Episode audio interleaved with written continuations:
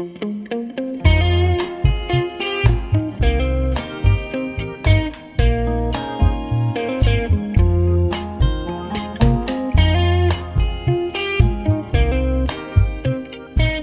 to We Are Chaffee Looking Upstream, a conversational podcast of humanness, community, and well being rooted in Chaffee County, Colorado.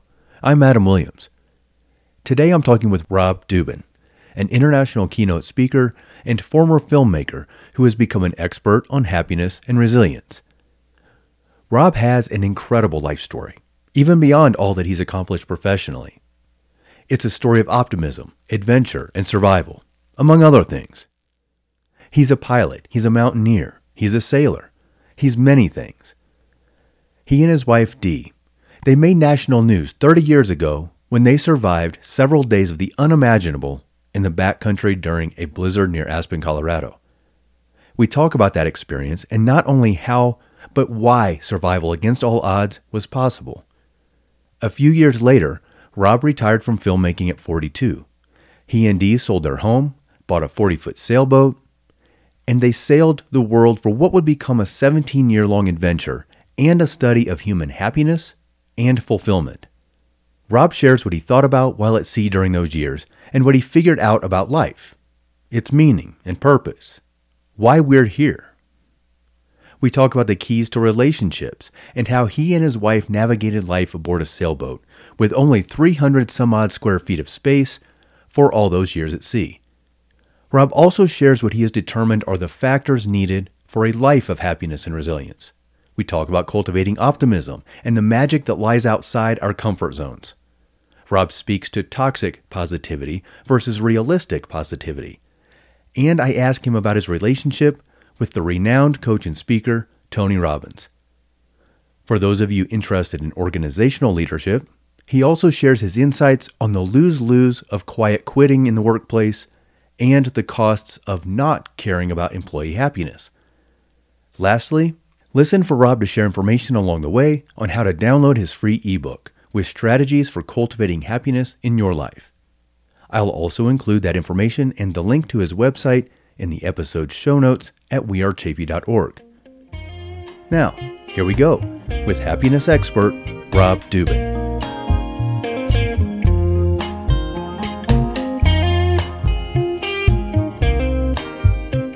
Rob, welcome to Looking Upstream. Thanks so much for having me here, Adam. I'm excited for our conversation. I am too, believe me. I have watched your TEDx talk that you gave a few months ago in Manitou Springs, Colorado. And I mean, there are so many amazing things that are in there, and the way that you present them, and the way that you tell a story. But I want to start at the start of that because you had such an incredible life changing sort of event that you referred to back in 1993 I would like for us to start right there, if you can. If you can take us through that story, and then we'll proceed with all these amazing things that you've done since. Well, it was February of 1993, and my parents were desperate to find out whether my wife and I were still alive. Uh, days earlier, we had headed off on a backcountry ski trip to a cabin deep in the mountains up above Aspen, Colorado. And partway there, the weather changed dramatically, and in those days, of course, weather reporting wasn't as good as it is now, or weather forecasting. And this unprecedented storm came in, and it proceeded to snow 10 feet over the next five days, trapped people at Monarch Ski Area overnight. Uh, there was a, hundreds of people stuck at the ski area overnight threatened the water supply for the entire town of Aspen. There were avalanches all over the state that trapped people in their cars. And so the news media was reporting about this unprecedented storm.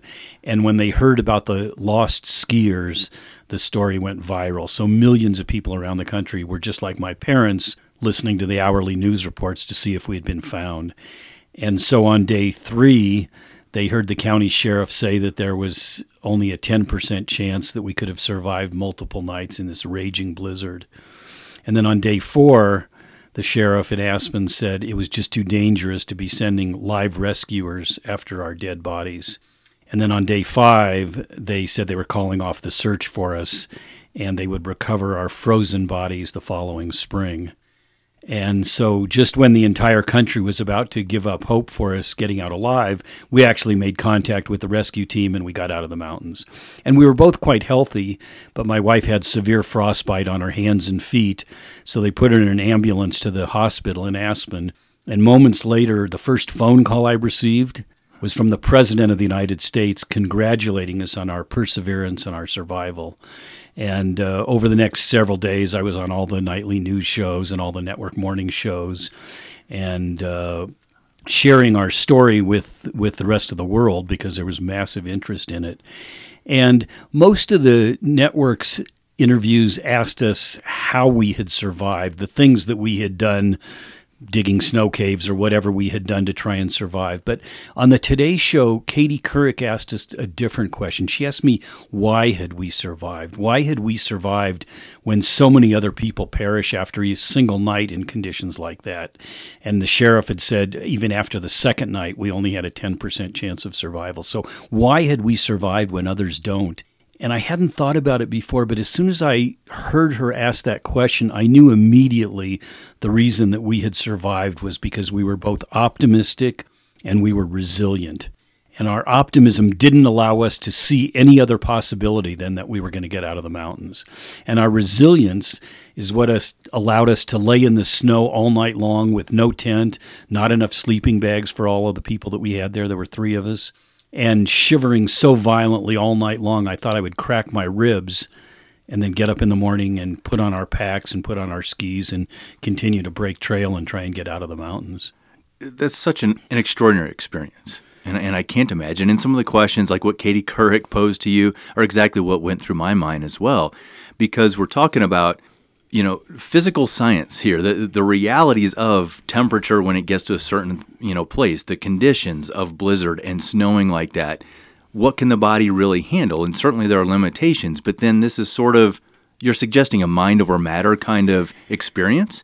Well i guess it's a combination of things I was an extremely experienced mountaineer. I had been climbing in the Himalayas. I'd been invited on Everest expeditions. I'd climbed Denali in Alaska. So I had the knowledge of how to survive in those kind of conditions.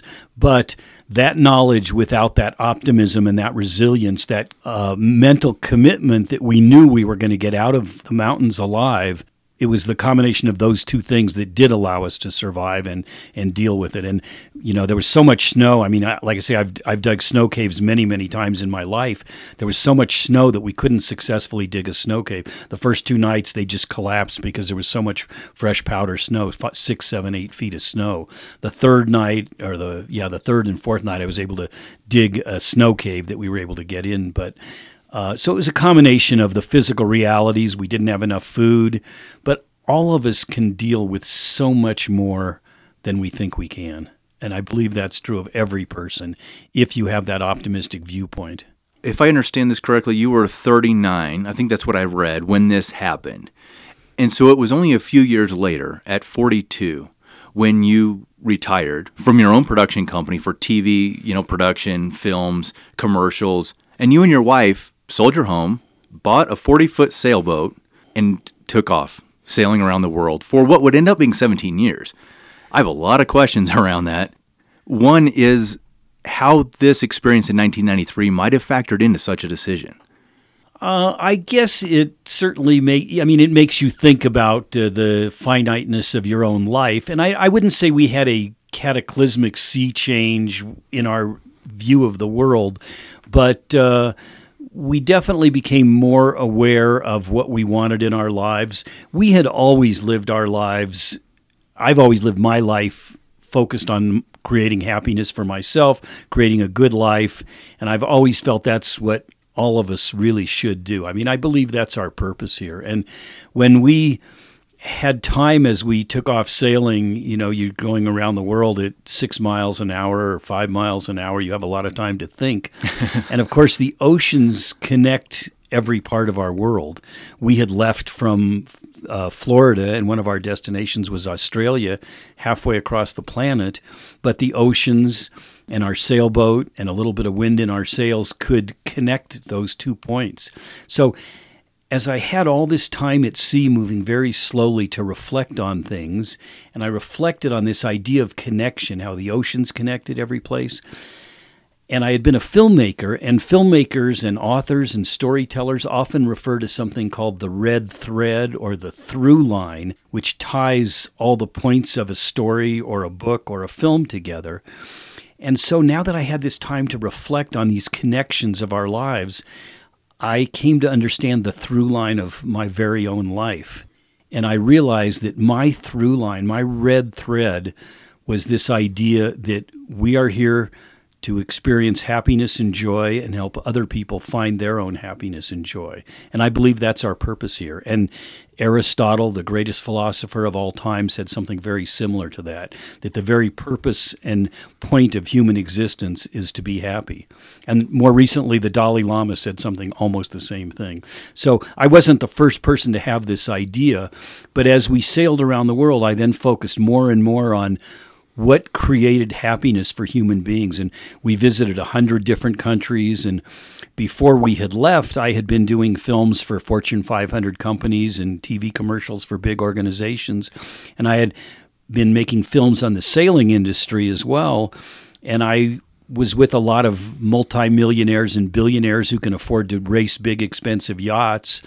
And I realized that these billionaires, they, they would fly in in their private jets to their yachts, and then we would get to go out sailing with them. And I realized some of them were happy and a lot of them weren't.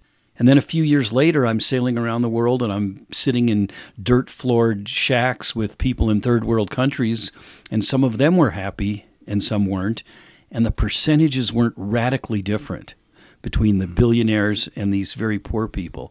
So I started focusing on what created human happiness and created a fulfilling life for people. And that's today what I speak on and I travel around the country and I, I speak and teach teach happiness basically. When you set sail, how long did you have in mind that you would be gone? Well, when we left, we thought we were going to go for about four years. We had sort of saved up enough money to, to take off for three or four years and then have a little bit left to come back and get reestablished. But plans changed, and it ended up we spent 17 years sailing around the world, and we just somehow made all of that work. And when we had left, I had been a filmmaker for 20 years. I was lucky when I was in high school. I knew I wanted to go into photography and film, and I went straight to a film school instead of a regular college. And I started my own film production company when I was about 21 years old, right after I got out of school. And I made movies for 20 years, and I loved it for 19 and a half years.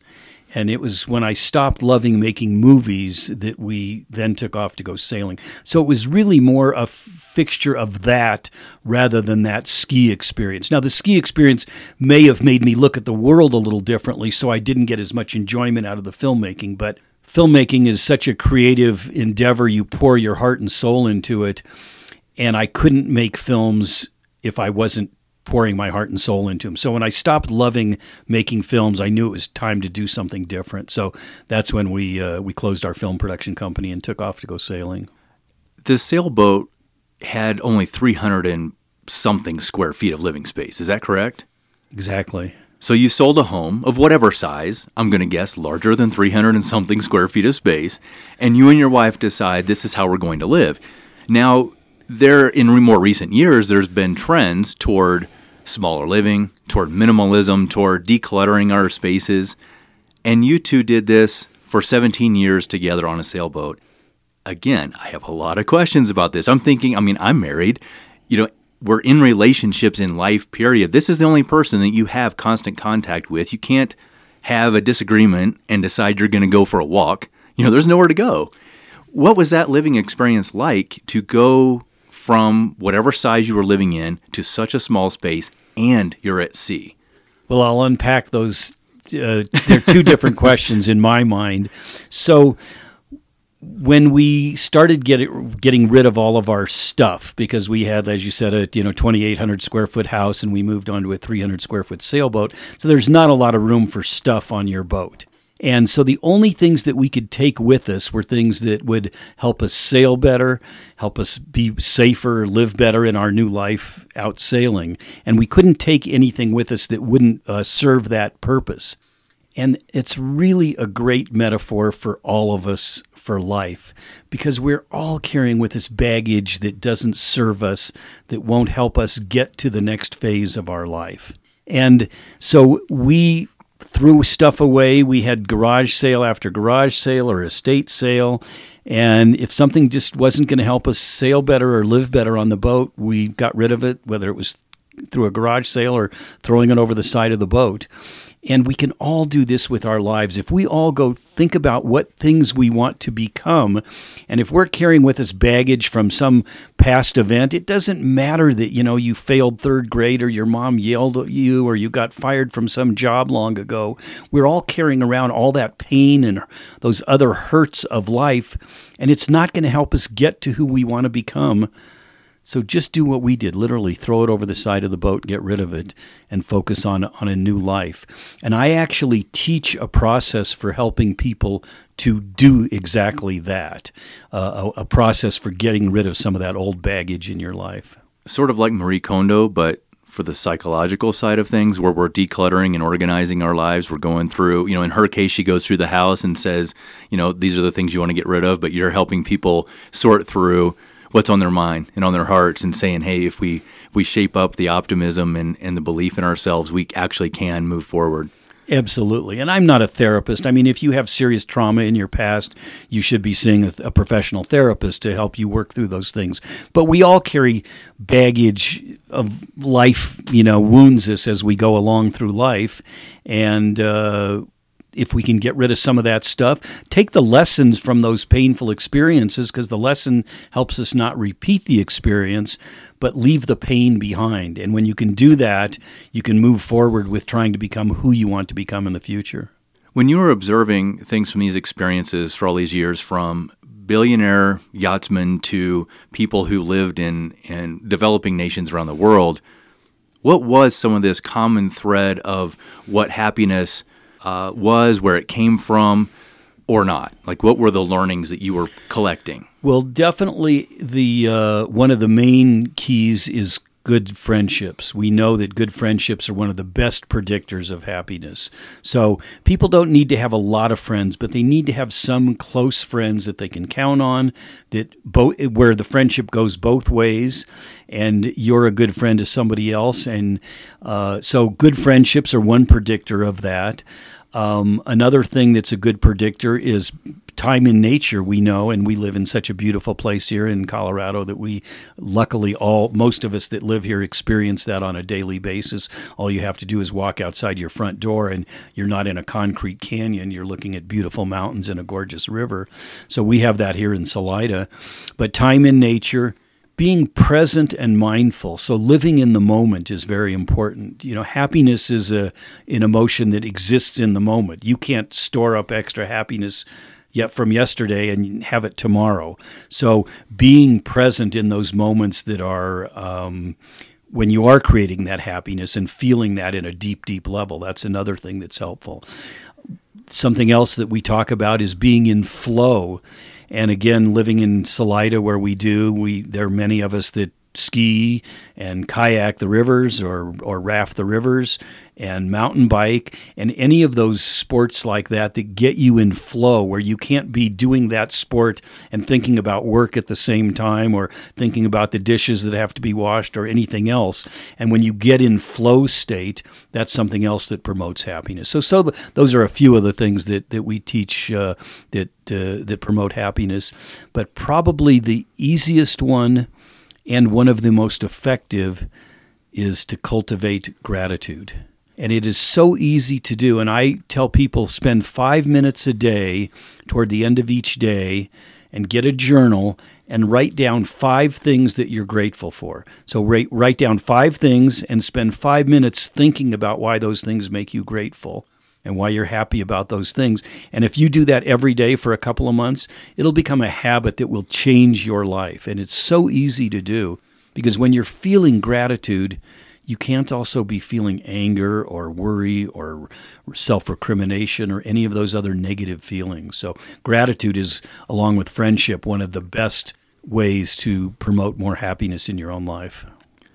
Something I talk with my sons about that habits form so much of our lives right? Whether they're positive ones or negative ones. And then also gratitudes. I, I love that you brought up that example because in our household, we sit around the dinner table and every day share three gratitudes from your day. Now, I'd have to admit that my sons don't always relish the experience, and we try not to get too pushy. We don't want them to push back against it.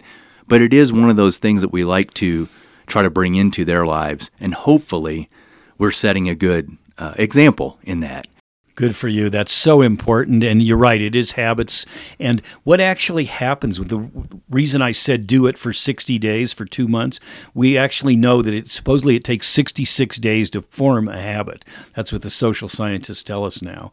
And each time you do that, you're that gratitude practice, you're triggering the feel good chemicals, dopamine and serotonin in in your body. And so the chemicals last much longer than the five minutes you spend expressing the gratitude. So they make you feel good for a longer t- period of time.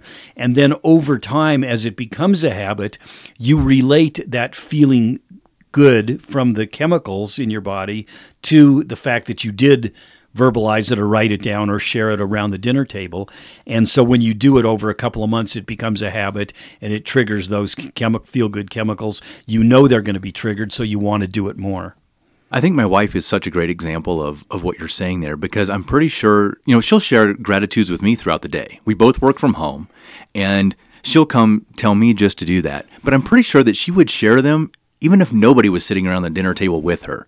It's just something that I know she really enjoys. And I look at her as an example of somebody with this positivity and who helps me to keep that practice in line too. So I think that comes down to who do we associate with, who do we surround ourselves with, the relationships you talked about, having friendships, that there's joy in my life because of that person who's there who's so good at expressing it herself.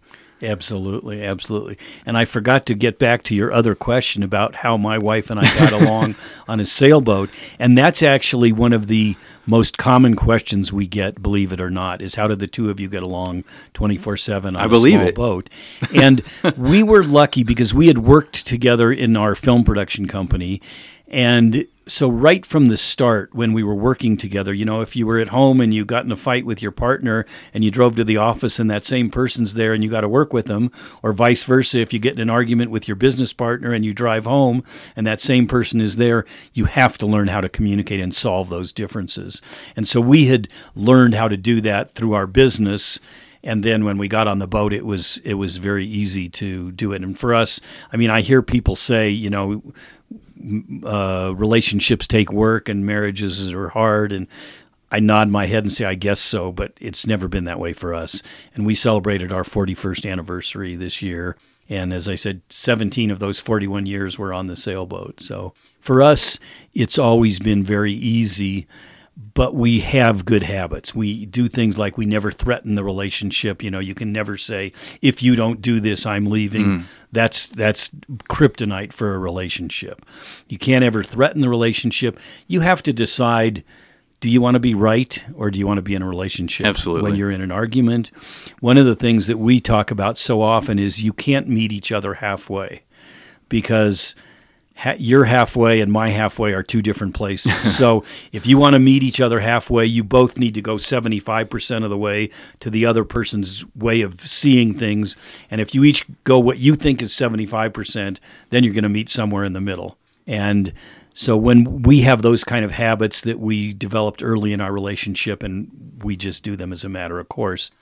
And the other thing I would say is a lot of people when they're different, they make the other person wrong. And one of the things we learned from our sailing was right off of the bat was to be less judgmental. And that's another thing that is going to contribute so much to your happiness because we all have different rules for life. What you think is okay isn't the same as what I think is okay or acceptable or proper. And it can be anything from, you know, how we run our lives to how to load the dishwasher. And if if you make the other person wrong for not doing it your way, you're just setting yourself up for unhappiness. So when we first the very first country we sailed to when we left the United States was to the Bahamas, and this was as you said in 1995 and we checked in and they were having us check in and fill out paperwork with uh, carbon paper. Probably most of your listeners don't even know what carbon paper is anymore. But we're filling these things out by hand with this carbon paper. And I just said, this is so backwards. We do it so much better in the United States. Why don't they have computers? And then a moment later, I literally slapped myself and said, if I wanted it done like they do in the United States, I should have just stayed home. Oh, wow. And so my point, my purpose for being there was not to be judgmental, but was just to observe and learn. And so I do this with my wife when something will happen and she will have a different response than mine by radically different response. I don't make her wrong for not responding the way I do. I just observe that and then that sort of makes me endlessly fascinated by my wife. So I see a new side of her all the time and that's contributed to our relationship rather than detracted from it. I think there's a rigidity in judgment, right? When we are assessing someone else's way of, of talking or doing a certain something, that's because we're so rigidly adhering to the way we think is, quote, right. And, and I, so I think that's a wonderful lesson. And it certainly is something I've learned along the way in marriage.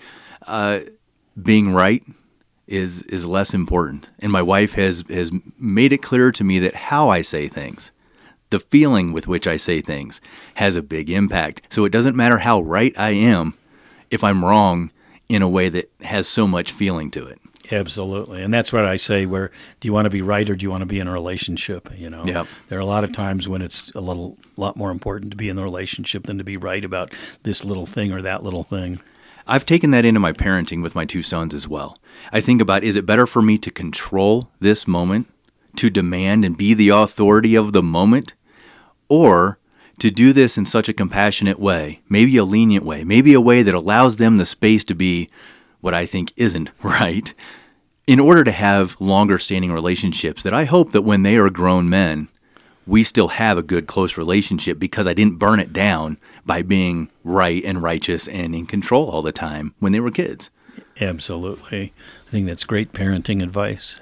I want to refer to something in your TEDx presentation, which I imagine is actually part of what you do in presentations when you go talk to corporates or, or organizations of whatever kind. And you said that do we play it small and avoid risk? Or do we have courage to step outside our comfort zone again and again and again? And it's that question that determines our lives. You said many wonderful things again in that presentation, but along with that thought, a moment later you said magic lies outside your comfort zone.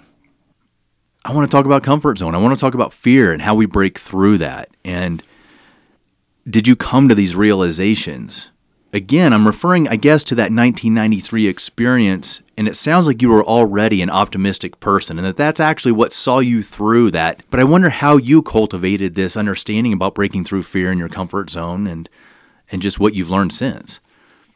Well, it's easy for, you know, life beats us all down in some way. We've all had failures in our past, whether it's a teenage broken heart or losing a family member or getting fired from some job or something in our lives. We've all had a number of disappointments. You just don't get to be an adult without having disappointments in your life. You really don't get to get, get through fifth grade without having disappointments in your life. And so we all have those kinds of things. And then what do we do with those experiences? So do we say, well, well, I failed at this and I failed at that and I failed at that, so I'm not going to try the next thing anymore. And I don't know. There is some some research that suggests that the kind of optimism that I have is partly in our DNA. There is some research that suggests that. So maybe I've got some of my natural optimism for free in my in my genes, but I'm confident that everybody can learn to have more of it if there's if they practice a certain way of developing this optimism.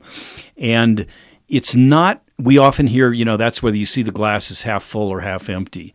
And i don't believe that's what it is because i believe it's something different. So when the sheriff said we had a 10% chance of survival i assume he was basing that on however many people had been lost in the past in search and rescue situations and he was stating an actual fact that we had a 10% chance of survival. And the conditions were as bad as I've ever seen in my life, and I've spent my life in the outdoors. So maybe he was right. We had a 10% chance of survival. But optimism is looking at that glass as it is. Maybe that glass was only 10% full and recognizing that it's 10% full and then recognizing what that 90% empty part means. It means we don't have enough sleeping bags, we didn't have a tent, we don't have any dry clothes, we don't have enough food for all of us. Those things are real, but now focus on the 10%. So recognize that that 90% empty part exists but then focus on what you can do with the 10%. So what what was our 10% was I had an, a massive amount of experience in the backcountry.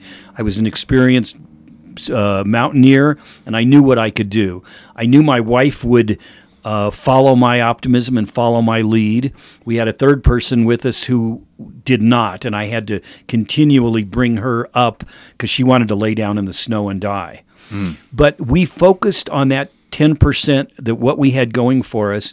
And i teach businesses when they have a when they're launching a new product and they're having a product meeting and somebody says well here's all the problems. So they're pointing out that empty portion of the glass. That's fine. If you spend 10 minutes focused on the empty portion of the glass now spend 30 minutes in your product meeting talking about the what you got going for you, what the positive side of it. So if you spend three times more time and energy and thought process on the full part of the glass than you do on the empty portion, that's cultivating optimism. And if you get in the habit of doing that in your whole life, just like your wife's habit of gratitude in her whole life, it becomes a habit and it becomes the way you see the world. And then I've tried so many things in my life. You know, I mean, I'm a skier, I'm a pilot, I've set records, aviation records, I've climbed big mountains, I'm sailed around the world. So I've done all these different things. So when you try a lot of new things in your life, guess what? You fail at a lot of new things in life. So the more things you try, the more you're going to fail. But I have cultivated literally an ability to go from failure to failure without losing my optimism. So by cultivating that optimism, you are making it more likely that you will then succeed some of those times. So it's not that you're never going to fail again, but the more often you succeed, now you start to know what success looks like and it leaves clues and you see the steps that you went through to achieve your success and now you start achieving more and more successes in your life. I think these are really important points because what we can sometimes when we don't know how to envision amazing happiness and success in our lives.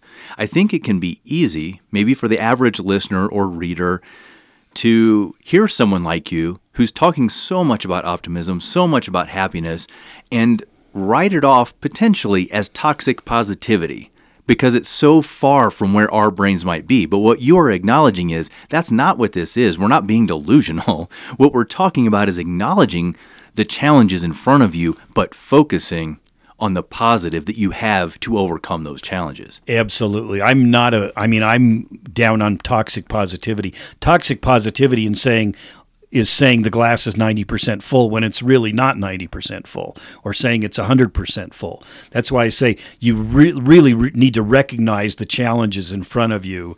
That's the opposite of toxic positivity. This is just positivity that is realistic positivity. Yeah, yeah. So, something else that really stands out to me in this is you're talking about teaching happiness. So, it's not something that is just innate. It's not something that I'm born with or I was unlucky and now I guess, well, I am who I am. I'm pessimistic. I'm serious. I'm not capable of just seeing joy in everything, whatever. You're talking about this can be cultivated as a practice in our lives. Absolutely. And when I go into organizations, often I speak at HR conferences all over the country, and people in the HR department generally get it right away. They're people oriented people, which is why they got into the HR field. But when they want to talk to the C suite, their bosses, their bosses don't always see it the same way. And I say, yes, I teach happiness, and just the idea that happiness can be taught is foreign to most of us. We think when I check all the right boxes in life, I will be happy. When I get the good education and meet the right partner and have two cute kids and have a house and have a good job that pays me well and I, you know, meet this next sales goal or whatever, I will be happy.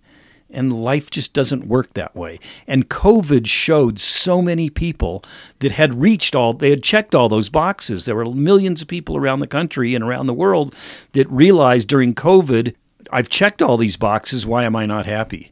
And happiness can be taught just like everything else we learn in our life. If you wanted to become a guitar player, you would decide you wanted to play guitar. So that's the first point is you decide you want this in your life. I decide uh, I want to be a musician. I decide I want to learn how to play tennis or ski or whatever. So I decide I want more happiness in my life. That's step number 1. Step number two, if you wanted to be a guitar player, is you would watch some YouTube videos or take some guitar lessons or whatever it would be, but you would study the subject. Happiness works the same way. The next thing you need to do after you've made the decision is you need to study some of the techniques of happiness, some of which we've talked about here today. Cultivate a gratitude practice, cultivate good friendships, be present. So you practice the things that help you become a better guitar player or a better happy person and you practice those things over time and you get better and better at it. And so happiness is no different than everything else we've learned in our life. It's something that can be taught. And I teach it every day. Harvard University and Yale University each started a happiness studies program. And at both universities, it became the most popular course in the history of the university, at each university. So, happiness is something that can be taught. You just have to decide you want more of it in your life, study the things that create happiness, practice them, and you get better and better at it. That's an example of people clearly wanting happiness in their lives and being curious how can I get there? What can I learn? What, what do I need to learn? And who can teach me and lead me that way? There's a Yale University happiness course that's online that people can take for free. And I'll offer something to your, your listeners here. I have a little ebook that's free. If people are interested in it, they can uh, text uh, the word happier to text to 33777, text the word happier, and they'll be able to download a free ebook with a lot of the strategies that we're talking about here today. That's great and I'm going to be texting you. so, as you teach happiness, and again in this video that I've referred to, the TEDx talk with a quarter million views in only a few months, you laid out some steps toward happiness there. And the first one was being able to visualize your goals.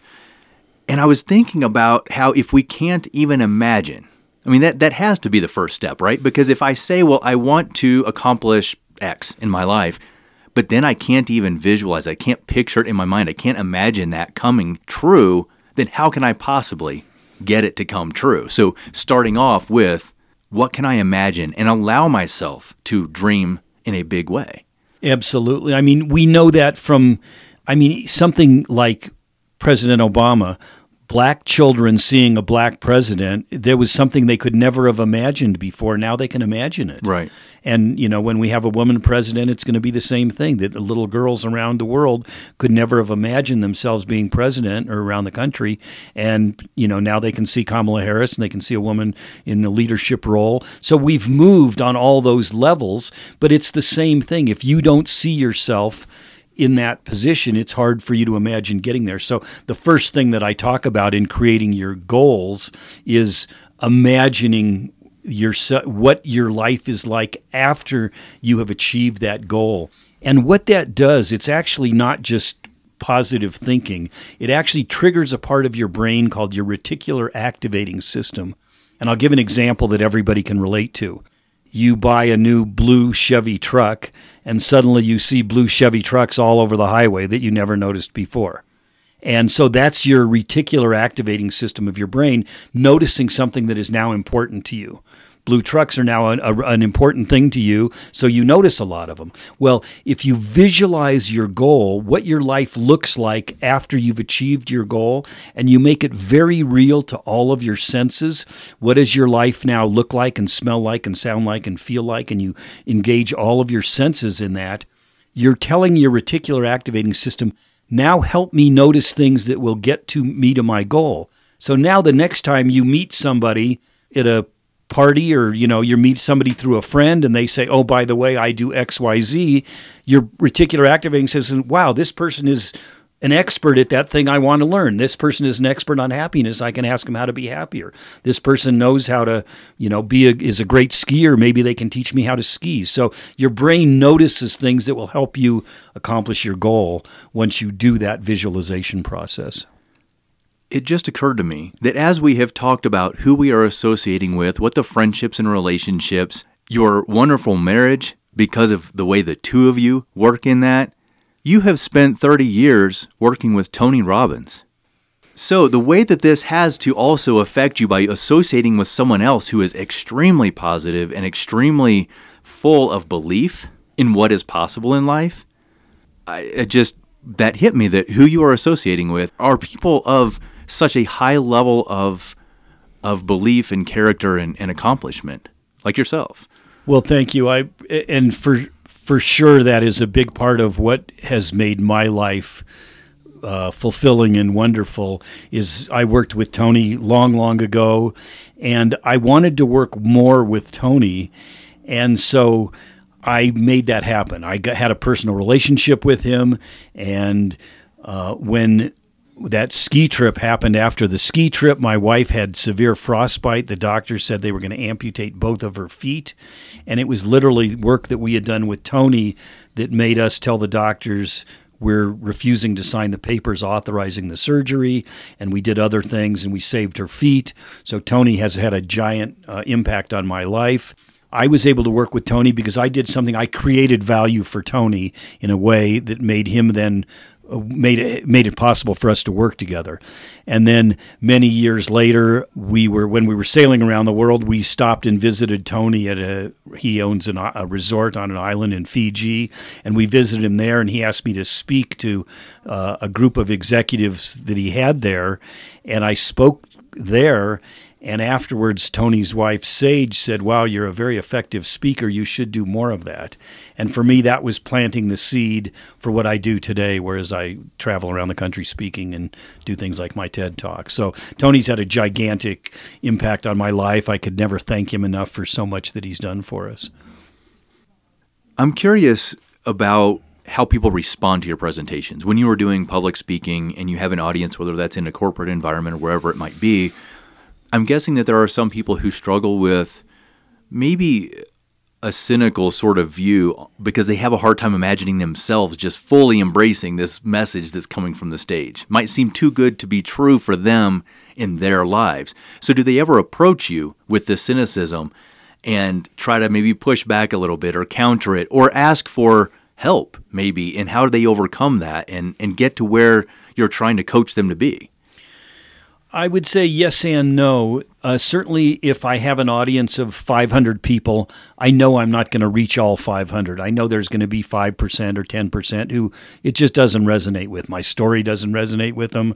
The things I teach don't resonate, or they've had trauma in their past that they're not going to get you know over in my 10 minute or 30 minute talk so you can't reach everybody, but my goal, I guess, is to change the lives of maybe 10 or 15% of the people in the room in a big way, and then raise enough questions for maybe another 50% of the people in the room that they're willing to explore it or ask more questions. And a lot of times what happens is when we go to the question and answer period if i do a 60 minute program and it's 15 minutes of q&a at the end usually those objections that people have might come up during that q&a either they don't believe it or it doesn't apply to them or as you said they just want more help. And i get people ask well in my situation here's my thing what would you recommend? And maybe at that point i'm able to tailor an answer to them that does resonate. And usually if it resonates with one there are two or three other people that are nodding that actually had the same question and that it help resonates with them as well do any specific examples of the doubts or people who are trying to kind of counter what you're saying when they get up to the microphone or something in that Q&A and ask you or say, "Well, I don't I don't really quite buy it." What what kinds of feedback in that lane are you getting?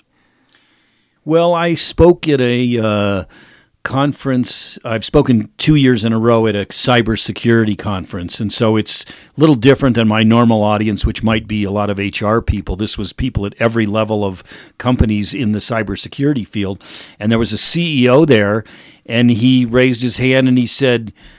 Wait a minute, you're telling me now even though I pay my people well and I give them all these benefits and I spend he I think he threw out a number of 7 million on benefits or something, I got to make them happy too? and everybody else in the room like turned and looked at the guy and I said, "No, you don't have to make them happy. You can let them leave and go to another company that will then make them happy." And so, you know, that he sort of got the message and it reminded me of a My uh, my uncle was a dentist, and I remember when I was a little kid and I wasn't so good at flossing my teeth, and my uncle said to me, "Well, you don't need to floss all your teeth, just the ones you want to keep." so I sort of say that when I talk to C-suite people, if they don't get the concept of employee happiness, their employees will go somewhere else that will help them become happier, and it's certainly becoming uh, much more prevalent today, and it's percolating up to the C suite that employee engagement, employee burnout, employee retention. These are major strategic issues for every business today. Five years ago, the attitude was if this guy quits, I can just hire somebody else to do that job. And today, very few C suite people are thinking that way. They are much more on board with avoiding burnout, increasing retention, increasing employee engagement. I mean, Gallup tells us that disengaged employees cost the economy $8 trillion a year now, and something like 70% of your employees may be partially or completely disengaged at work. So it's a challenge for every business. And the solution to that challenge is to care about your employees as human beings and work towards things that will create happiness for them. And I'm so excited what we're doing here in Chaffee County that uh, Andrea Carlstrom, the head of Chaffee County Public Health, came to me and said, We want to start a happiness project. We know you teach happiness. How can we work together? And so we've had our first uh, lunch and learn for I think 75 county employees in person. I know it made a big impact on a whole lot of people, and it was streamed for the rest of the county employees. And I know it that video is circulating now, and we're getting ready to do more. Uh, county-wide programs on where I'll be teaching these happiness strategies throughout our county because Andrea, our uh, head of public health, has realized that unhappiness is a public health concern. It sounds like something you're referring to there. There's a term that I, at least, have become more aware of only in recent years, and that's quiet quitting. When employees disengage and they put in the minimum because they are burned out and they are tired of giving in a place, in a company, to a mission that maybe they don't feel connected to. Yeah, and that's a big, big problem. So disengagement is a giant problem. And quiet quitting is mostly a lose lose proposition. There's one little glimmer of positivity in the quiet quitting idea, and that's where an employee is putting up a boundary that says, No, you can't call me at 7 p.m. on a Sunday night and expect me to respond. So if employees are putting up some reasonable boundaries on their work situation, that's good. But most of quiet quitting is a lose for the employer, and more importantly, it's a lose for the employee for most of us, our job is where we get a huge portion of our purpose in life. And having purpose and spending our hours doing things that add meaning and purpose to our lives is probably the number two or three way to create happiness in our own lives. And so if you're disengaging from your employment from your job that is your source of purpose, you're hurting yourself. And really, the solution for it is both sides being flexible. Employers are starting to be more flexible in helping employees design their jobs so that they're doing more of the stuff that they enjoy and less of the part of their job that they don't enjoy. And that's one solution. But for the employee, you have to do something that creates purpose and meaning in your life.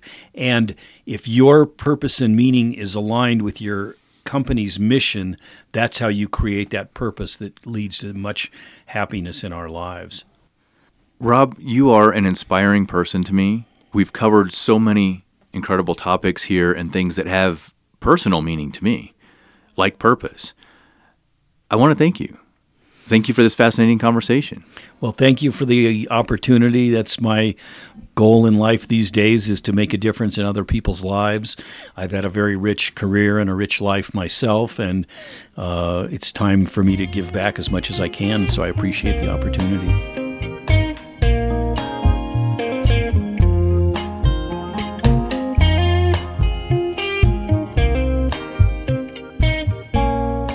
Thanks for listening to the We Are Chaffee Looking Upstream podcast. If our conversation here today sparks curiosity for you, you can learn more in this episode's show notes at wearechaffee.org. If you have comments or know someone in Chaffee County, Colorado, who I should consider talking with on the podcast, you can email us at info at wearechaffee.org. We invite you to rate and review the We Are Chaffee Looking Upstream podcast on Apple Podcast, Spotify, or whatever platform you use with that functionality. We also invite you to tell others about the Looking Upstream podcast. Help us to keep growing community and connection through conversation. Once again, I'm Adam Williams, host, producer, and photographer. Jon Pray is engineer and producer. Thank you to KHEN 106.9 FM, our community radio partner in Salida, Colorado to Heather Gorby for graphic and web design, to Andrea Carlstrom, Director of Chaffee County Public Health and Environment, and to Lisa Martin, Community Advocacy Coordinator for the We Are Chaffee Storytelling Initiative. The We Are Chaffee Looking Upstream podcast is a collaboration with the Chaffee County Department of Public Health and the Chaffee Housing Authority, and it's supported by the Colorado Public Health and Environment Office of Health Disparities. You can learn more about the Looking Upstream podcast and related storytelling initiatives at wearechaffee.org and on Instagram and Facebook at We Are Chaffee. Lastly, until the next episode, as we say here at We Are Chaffee, share stories, make change.